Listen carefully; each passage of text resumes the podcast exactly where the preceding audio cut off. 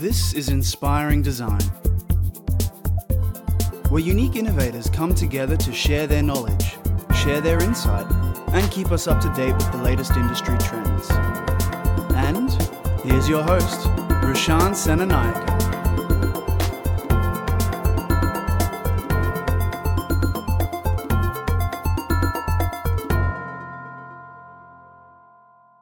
Right, guys, welcome back to another episode of Inspiring Design with myself, Rashan, and uh, we're here with a very talented architect from PDT. She's been registered um, as an architect and been practicing in the industry for 20 odd years. Um, she's an associate at PDT Architects as well, specializing in retail and retirement living. Uh, she's got a very um, high passion for sustainability. She's done some projects in, um, such as Centre on James Street, Hervey Bay Stocklands Shopping Centre, um, Garden City Westfield in Queensland, as well as um, town centre rejuvenation schemes in the United Kingdom. Um, and I think one of the other key projects is the Emporium Hotel in the Fortitude Valley. Um, so, other than that, do, uh, let's kick things off. welcome, Natasha. Glad Thank to have you, you on board. Can you um, start off by giving a little bit of background on yourself, um, just your journey of uh, your career to date? Sure. Okay. So I probably became interested in architecture uh, probably primary or early high school. Um, I was really interested in, in art and design at school, but I also had quite a strong curiosity for science. And um, one of the recommendations for me was to consider architecture uh, as a career path, which I did proceed with. Yep. Probably also living on a building site for about 10 years of my life while mum and dad were renovating also gave me a bit of a passion for, So they were builders. uh, well, they were probably self um, owner, owner owner builders, I guess Yep. you could say. So it was um, back then when you had the money to do something, you might get a mate around to do some bricklaying or, or, or extend your roof or things like that. Yeah. Um, but certainly, um, I did have a, an interest in what they were doing and was quite curious and got involved in things like tiling and laying out bathrooms and, and whatnot. So Yeah. I guess that um, kind of was a was a influence early on in in looking into architecture more. So that was actually before you en- um, entered uni, even. Yeah, that's right. And then I did a lot of early travelling Yeah. um, in my younger university years and got to see um, quite a, a fair few um, of the masters, I guess you could call them, which also fueled my passion for, for architecture and understanding what they were trying to achieve. And um, also the ethos behind good architecture is producing functional um, built form for people. And to me, that's really important still today to try and look very closely at what um, the client or the end user requires and um, trying to conform to that. Yeah. Yeah, no, that's brilliant, actually. And one of the things you mentioned before we started um, recording was the fact that you you had experience in the United Kingdom. Mm. Um, can you tell me a little bit more about that? That was a, really amazing few years. We were um, outside Australia for about five years, living in London, and um, really that was a, a trip that was going to take us away initially for a year or two, and we're going to treat it more as um, a way of travelling through Europe and, and taking the sights as most Australians are want to do, and, and there's there's many people out there who, who see it as a bit of a, a gap year or, or a, um, a path to um, growth. Um, but it really um, was so beneficial for, for my career in particular. Um, I was really thrown in the deep end and became an associate out there. Began because of my early um, interest in, in retail and and um, mixed use development in Australia. Um, I was um, um, employed by a company who was doing a lot of work joint venturing with local councils in the UK and, and looking at the issues that they had around um, unemployment and youth crime and um, how town centres were becoming quite dilapidated and um, looking at injecting those spaces with um, updated um, retail solutions and residential options and creating new entertainment precincts. Uh, so for me, it was really interesting work and um, some of the best years of my career, really. Yeah, that's Um, awesome to hear. And I think um, bringing that experience here, um, a lot of the projects that we'll be working on would Mm. have that influence. So um, I think your firm is lucky, and then the clients are lucky as well to have that diverse Thank mindset. Thank you very much, Rashan. Um, one of the questions that I always get asked, um, especially from different types of listeners, like my um, students from tertiary as well as um, teachers, is understanding exactly what the architect's registration process is Mm-hmm. in Australia. Um, having gone through architecture myself, I'm aware of it, Mm. um, but um, it's it's a it's a very long long process that can take a lot of time and years and years of training. Um, can you walk me through the step by steps Mm. Of that? Sure. So I registered back in 2001 and uh, I did the process. Um, there are a couple different ways you can go, but I, I went through the process by attending um, university first. So I attended um, my first degree, a Bachelor of Architectural Studies at Adelaide University, which Yeah. was uh, three years. And that was a full time degree. Then I came up here to Queensland and continued my studies at QUT, where I did a Bachelor of Architecture. Yep. And that was actually part time, and that allowed me to work in the industry. And it was actually an expectation of that course that you would be uh, completely immersed in an office, um, which is actually really where you learn. You learn on the job. Definitely. Um, And can I say I gotta I'm I'm, a, I'm so happy to hear that you're a QUT graduate as well. Uh, fantastic university. Um, I actually left Adelaide University not just because I felt like I needed to expand my horizons and the job prospects in Adelaide as an architect weren't very healthy at the time. And we were told that at the outset in first year as well. Only 50% of us would be graduating, and of that 50%, um, most of you would be moving interstate anyway to be employed. So I thought, well, I might as well do it now. Start early. Yeah. Start early, and what a nice place to come live. So uh, I did that and um, actually discovered the course through some other friends who were doing the same thing because um, QT did allow you to do that part time and work and live um, while studying. And I felt that it was something that did lack in my um, Adelaide university course what was that functional how does an office work what is what is required day to day on the job Yeah. and it was a great way for me to find out very early on what it was like to be working in an architectural office Mm-hmm. and, and understand what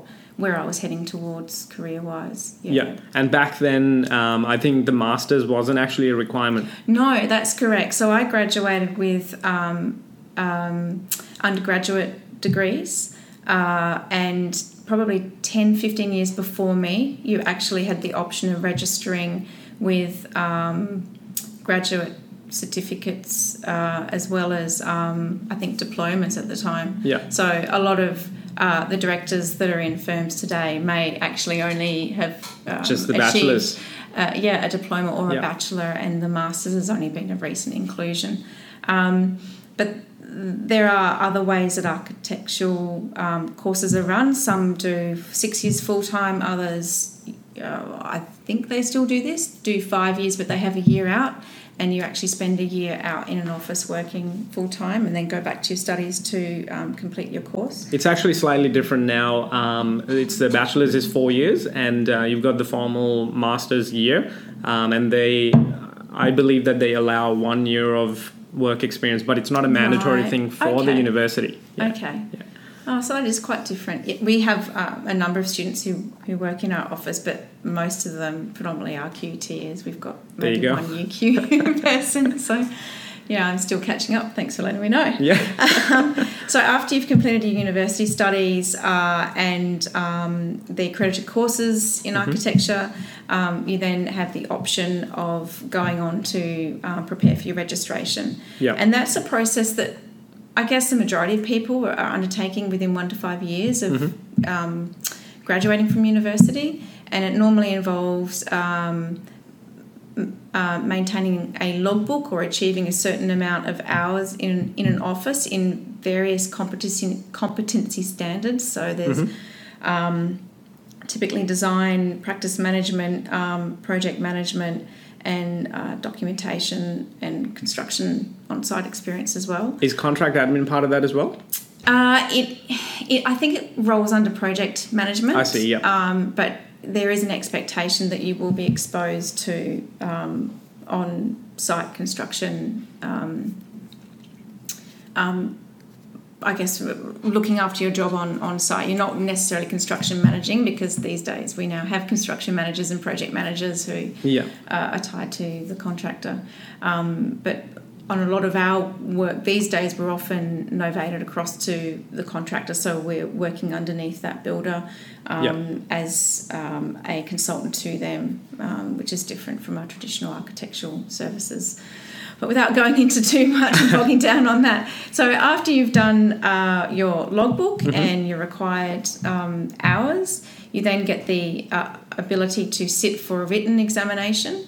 And then, if you're successful in passing that written examination, then you go on to sit before a panel which is run by the Board of Architects and they assess your competency through typically an hour long conversation with you about your I've heard that can be very daunting. It can be very daunting, and uh, I think the number one um, point to remember there is that as long as you are honest in your delivery of what you do and you don't know, and that uh, if you don't know something, you know where to go and who to ask, then they um, can appreciate that you're unlikely to bring the architectural profession into disres- disrepute Yeah. and uh, that you won't be um, taking any undertaking any high risk activities which could um, become detrimental to your clients and Yeah. the profession. No, of course. That um, eh, at the end of the day, uh, there is a lot of risk involved, and I think that's Mm. why the process is quite difficult. So,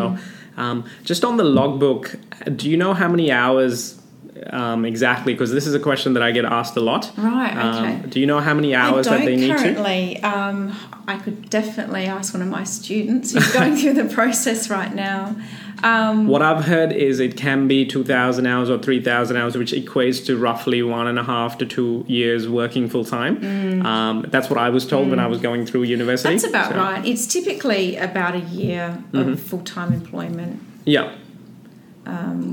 But the specifics around that I'm not too certain. Yeah, no, that's fine. Um, and I've heard that there can there's um, frequency. So, for example, if you do fail um, to pass your written examination, you can always start again. Yes. Um, oh, do you know how often that um, that the rounds are Uh, held? my understanding is that at the moment they're held every six months, so there's normally a summer and a winter. yeah. Um, and um, my understanding is, is that if you don't pass the first time, you can sit um, multiple times after that. Yeah. Um, there are, however, fees associated with that, so it's Of not it's not exactly a cheap process. Yeah. Uh, but there are also um, um, a few courses that um, the Australian Institute of Architects run Mm-hmm. um, to assist in preparing for your practice exams as well. And I know a number of students like to um, participate in that Yeah. in that process. I think that's a valuable resource for the listeners, um, whether they're a student or teachers. I think um,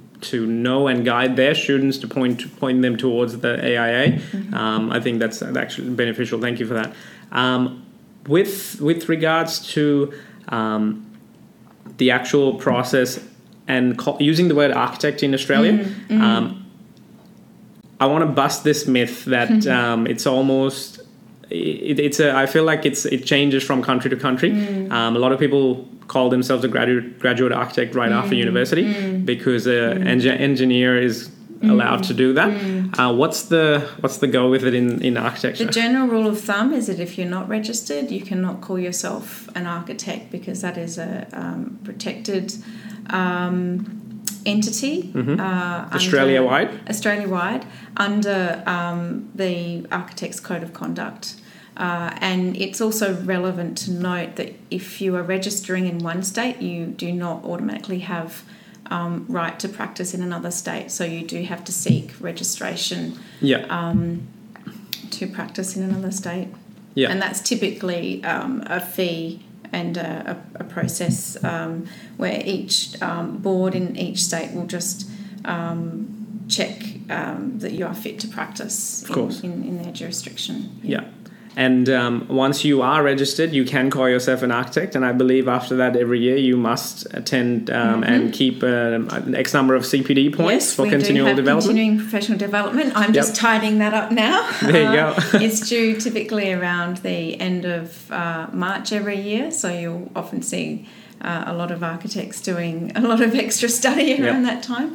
Um, it's 20 hours total, Mm-hmm. uh, and that's made up of um, 10 hours or CPD points, which are informal, and that might be anything from attending a conference um, to uh, doing your own reading or research or brushing up on practice notes Yeah.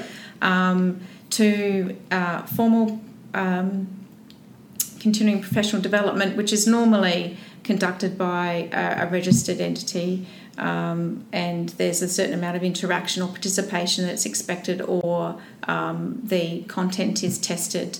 Um, to make sure that the architect has actually done done the study or attended the, the course. Yeah. Um, and then we submit that requirement with our registration fees once a year. And So you have to pay to be an architect, call yourself an architect. Yes, yes, you do. That's right. Well, that's so that our board can can keep doing the, the work that they do to, to protect us as an entity and also Yeah. um, assist the public as well because Mm-hmm. they um, certainly want to make sure that architects are practicing um, proficiently Mm-hmm. and um, protect the public that way as well. Um, and then uh, we also just need to verify that we are fit to practice, both mentally and physically, and also that we haven't brought the profession into disrepute, into disrepute and haven't gone through bankruptcy or, or anything Yeah. like that. So we're, we're business wise fit to practice as well. I think that's why the word architect comes with a lot of respect and heaviness Mm. almost. And um, yeah, I feel tired just listening to the whole process. Sometimes it is a little tiring, yes. yeah, but I think it's a it's a worthwhile journey once once you actually go through those hurdles. Mm. That's and right. um, and props to anyone who actually goes through Mm. that. I'm actually guilty of uh, deferring from that, but. Um, each each one for themselves. So I'm actually very glad to hear, and I know a lot of my students and um, teachers will be very happy to hear and understand that process. Um, so I want to actually now move the conversation to understanding how the architect's mind works a little bit and understand how the design process behind an actual practicing architect works in an in, um, office capacity and, and in the industry. Um, can you sh- shed, uh, shed some light on what are the how do you start to even when you have a client and you've been given a brief how do you start designing How do we start? That really depends, Rashan, on where we are coming on board into a, a project process. So, um, I guess the traditional service is from feasibility stage right through to post occupancy. Uh, so, everything in between that is design, documentation, so that a, a contractor or a builder can take. Um, the information that we've put forward about our built form and take that away and then construct it.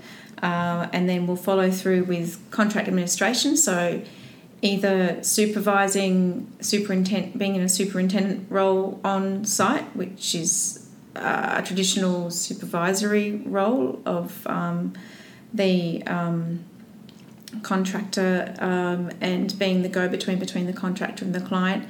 Or these days, uh, it's become more and more um, prevalent doing a design and construct um, role, which is where we are novated across to the contractor, and the contractor, in fact, becomes our client, and we work very closely with them to produce the built form rather than um, the traditional working for the for the client who gave us the brief in the first place. that's actually shifted throughout the years isn't it? Do you it think has, it will shift again? It has, yes. It used to be more uh, traditional service and it's become 50 50, I guess, and it will depend on the sectors that you're working in. Perhaps if you're working more in um, um, low to medium residential, you might be doing more of a traditional service, but on the larger um, projects in other sectors, um, here we work on everything from sports facilities right through to education, schools, um, retail, um, aged care, everything in between that. So a lot of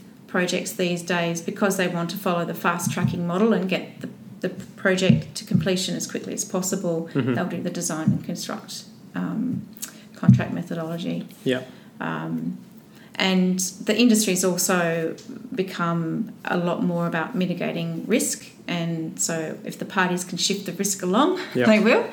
Um, but um, that's just all the fun and games of the industry, I guess, isn't it?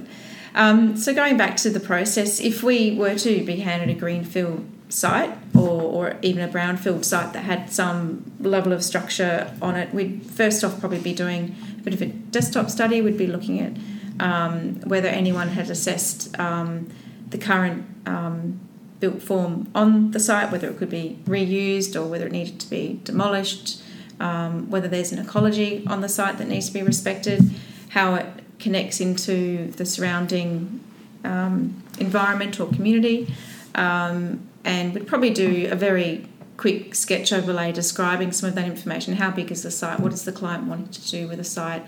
What is the site currently um, um, um able to to take from a development approval process? Mm-hmm. Uh, Let me just pause you right there. Mm. And actually, with with regards to doing that study, so essentially, mm. if, uh, correct me if I'm wrong, you're researching inside and out. That's right. Yep. That's right. So we're trying to gather all the knowledge that we we have on the site. Sometimes yep. that's a lot. Sometimes yep. that's not very much.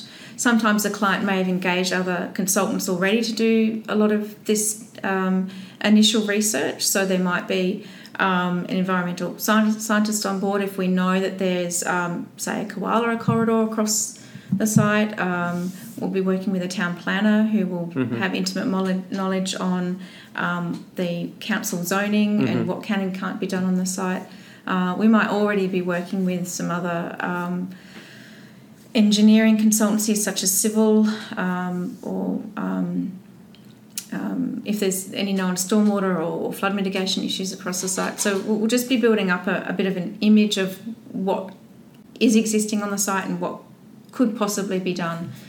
Um, and sometimes that might be as far as a client goes because they may only be looking at the, the, the property to purchase. They may mm-hmm. not even own it at that point. Yeah. Um, they may be looking at um, how they can financially make the project um, viable at that point. Yeah. Um, and then once we've done that, if we get a green light to go ahead, we'll then be working on formulating a brief with them. Mm-hmm. Sometimes clients come with a brief. Sometimes we reverse briefing back with our knowledge of other projects and putting together some of those parameters about what they might need for their end users. Mm-hmm. Um, and then we'll move into sketch design phase, which is, I guess, what most people think of architects as constantly doing. I yep. wish I was sometimes. That's the most creative. Just drawing 24 7. That's right. That's the most creative part. And that's when we put out our yellow butter paper and see that's stuff. actually something that i really want to elaborate because schools and universities obviously really encourage hand sketching mm. and using trace paper mm. and um, iterating over and over again mm-hmm. versus jumping straight on computers. Mm-hmm. And that's something that I wanted to ask um, in a high end firm like such as PDT mm. as well. Mm. Do you use trace paper and the hand sketching that you do, just the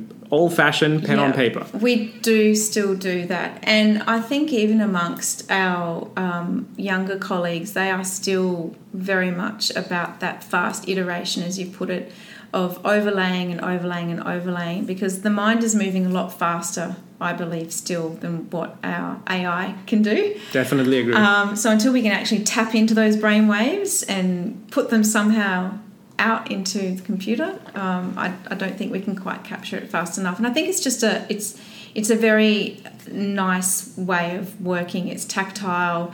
Um, you can very quickly build up um, sets of options and then depending on where you like to go um, and how early a process you like to move something onto um, the um, software programs. At this point, maybe we might move to SketchUp, or we've got some other um, block modelling programs that we might use, or using some of those um, tools in Revit just to build up some very early massings and block diagrams.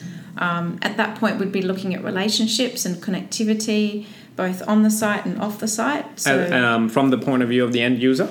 Yeah, from both the end user and also what the client um, would like as an outcome. So yep. sometimes they don't always align. so, so, you're essentially having to empathize with two end users, your client and whoever the actual occupant might be of that that's space. right, that's yeah. right. So if you um, take a, a, school, for instance, we, we often work with um, government departments um, in the education area, and it will be possibly something that we'll receive in a briefing format. But when we go and talk to the actual um, site users, such as the, the staff on site and all the students, and understand what their needs are, then there may be some disparity disparity that's happening within the brief, and so then we might actually formulate some additional alternatives or solutions to take back to um, our official client, I guess you could say, Yeah. and then work with them to massage that all together and, and hopefully come out with a functional outcome that meets everyone's requirements. Yeah, definitely. And and so from a from an architect's point of view, how important is sketching skills? I think it's still very important. I want to say that it's extremely important. Mm-hmm. I think just as a way of thinking, I know myself, um, having worked extensively in BIM almost my entire career up until around five years ago, Mm-hmm. um, it is. I think something that you can become very lazy at if you're not doing it all the time. And Yep. I think there's still something very lovely about being able to sit and communicate with a client uh, and do so using your sketching skills, whether it be in 2D or 3D. Um, and when you're doing quick sketches, I still do a sketch and put it on the photocopier and sketch over it and sketch over it and then whack a title block on it or scan it in and put it on Photoshop. Yeah. Um, we're still hand writing notes. We're still um, doing quick little um, charrette exercises where we, we might just have a couple vignettes of what we imagine the project to look like. Yeah. Um, and doing a quick elevation, things like that. It's also important when you're marking up work as well, working with um, your documentation team as Yeah. well. So if you want to detail something out, if you're looking at, I don't know, for instance, a a, a, a timber pergola connecting to a building, you want to understand how that is actually being arranged and how maybe uh, a builder might pull that apart and then put it back together on site, then you do need to be able to sketch. Yeah, yeah. yeah. And uh, one of the things you mentioned um, was BIM, and uh, for the for our listeners who are not aware of BIM, BIM actually stands for Building Information Modeling. And uh, I was actually lu- um, lucky enough to be part of some QUT um, Building Information Modeling research back, I think. Um, at least five years ago, and uh, it was early days a little bit, and but we were exploring the possibility of 12th dimension modeling up to 12th dimension. Um, how has it been in practice? Do you actually explore up to 12D, or whereabouts do you land in, or in your experience? This is probably a little beyond me, Rashad. um, well, we, we, we've really begun exploring um, areas outside of 3D. So, something that um, we've really found useful recently is um, point point cloud surveying. So, where we've got an existing site and we want to very quickly establish what is where. Uh, traditionally, we'd have to go out onto site and measure that um, by hand, and then mark that up and bring it back to the office, and then input it into our um, our computer modelling program, whether that be ArchiCAD or, or Revit. Um, these days, we can send a surveyor out there um, who might have a drone or um, a, a, um, a computerized um, surveying dumpy, I guess they used to be dumpies, but Yep. I don't know what they would call them now. Um, and it can just within a, a, a day or so get all the information that would have taken us weeks to compile and to a very intricate level. Um, so if you have a, um, a heritage listed building, you can very quickly build up a 3D image um, just by using that type of equipment, Yeah. um, which we would have used traditionally measuring and photographic um, um, recording as, as, as a way of achieving the same result, but in such a finite period of time. Yeah. And then we were talking before uh, we we started on VR and whether we're using VR in the industry. And yes, we we are. Um, When did it actually come into play um, for so from PDT we've point probably of view? been playing with it for about three years, Yep. and um, we um, obtained our first headset possibly two years ago. And before Mm-hmm. that, we were playing with some of the technology that was available in apps on phones. Yep. Um, but we've been using that to um, help clients understand some of the um, architectural design that we've been putting forward um, for certain projects. Um, some of those projects, in fact, have been with Queensland Rail and helping them to understand some of the spaces. Um, because I think if you're not in um, a design profession, it can be very hard sometimes to visualize these Exactly. things.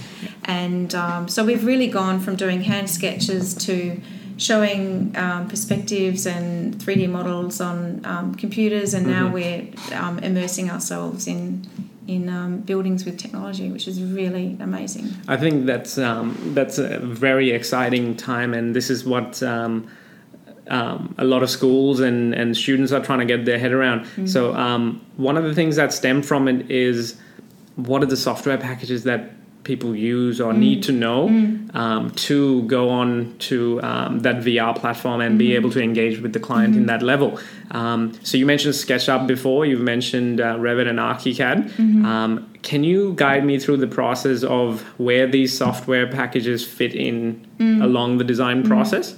That's going to be different for every architectural practice because a lot of practices um, might be reluctant to get into um, using software packages to develop up the projects until much later in the design process, while others are quite comfortable bringing that in very early on and might jump straight into SketchUp and not really use much hand sketching at all. But um, typically, we'll use SketchUp um, to a, a point in our early documentation processes In the concept design in phase? the concept Yeah. design phase and possibly up till the end of the de- development approval Mm-hmm. stage Yep. um, and then would normally move to Revit and then start using Revit for our documentation. So that's Yeah. doing our working drawings, um, which are then used by the, the builder or the contractor to physically build the structures. Yeah, and um, Revit and ArchiCAD are the building information modeling platforms. Mm, that's correct, Yeah. yes.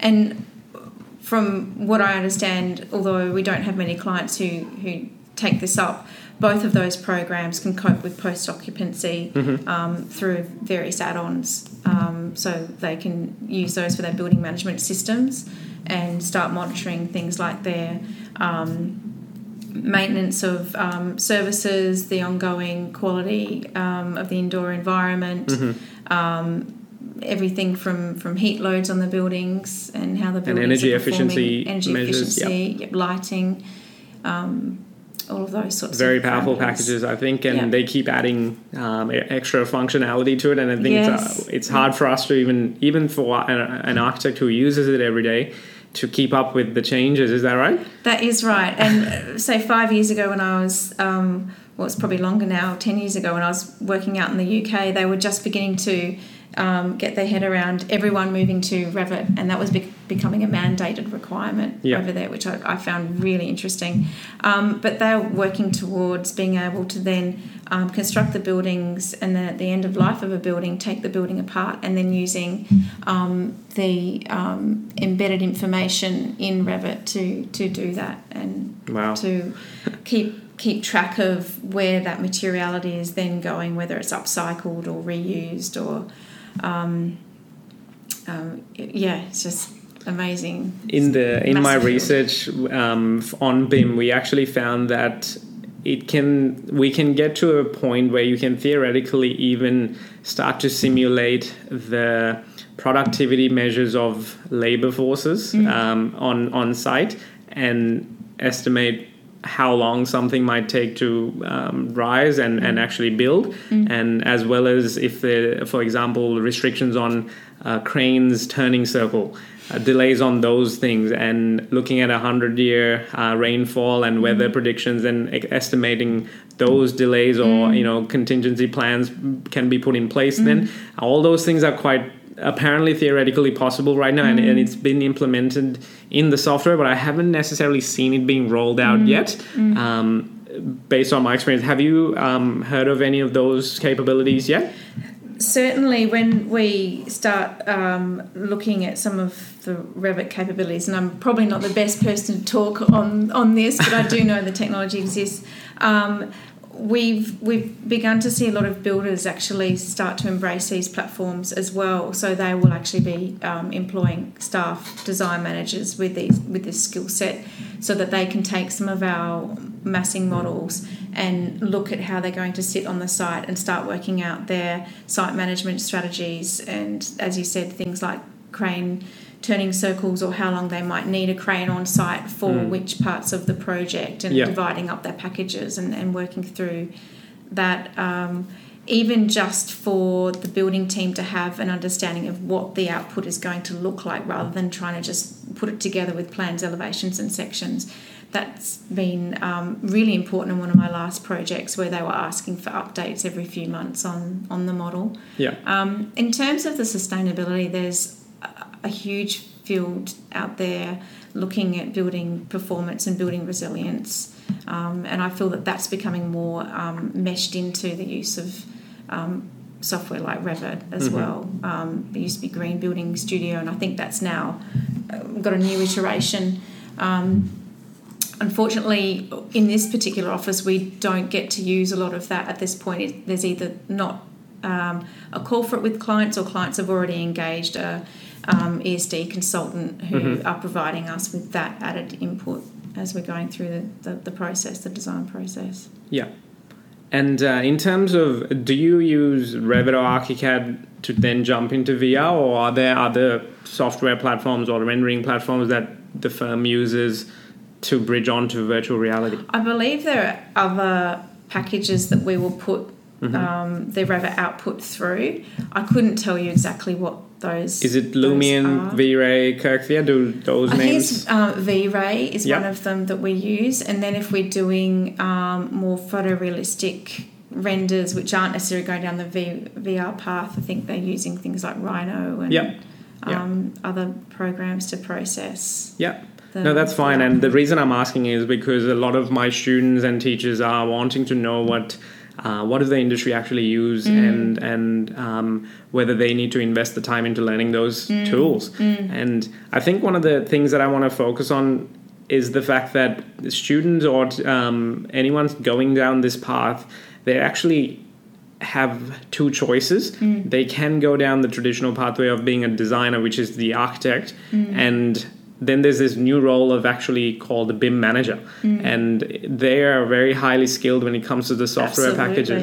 Um, what are your thoughts on that? Do you uh, do, like I've heard, Mm. um, I haven't experienced this, but uh, one can be more financially lucrative than the other, and but obviously the knowledge, uh, the skill sets are very different. Mm. Uh, what are your thoughts on that?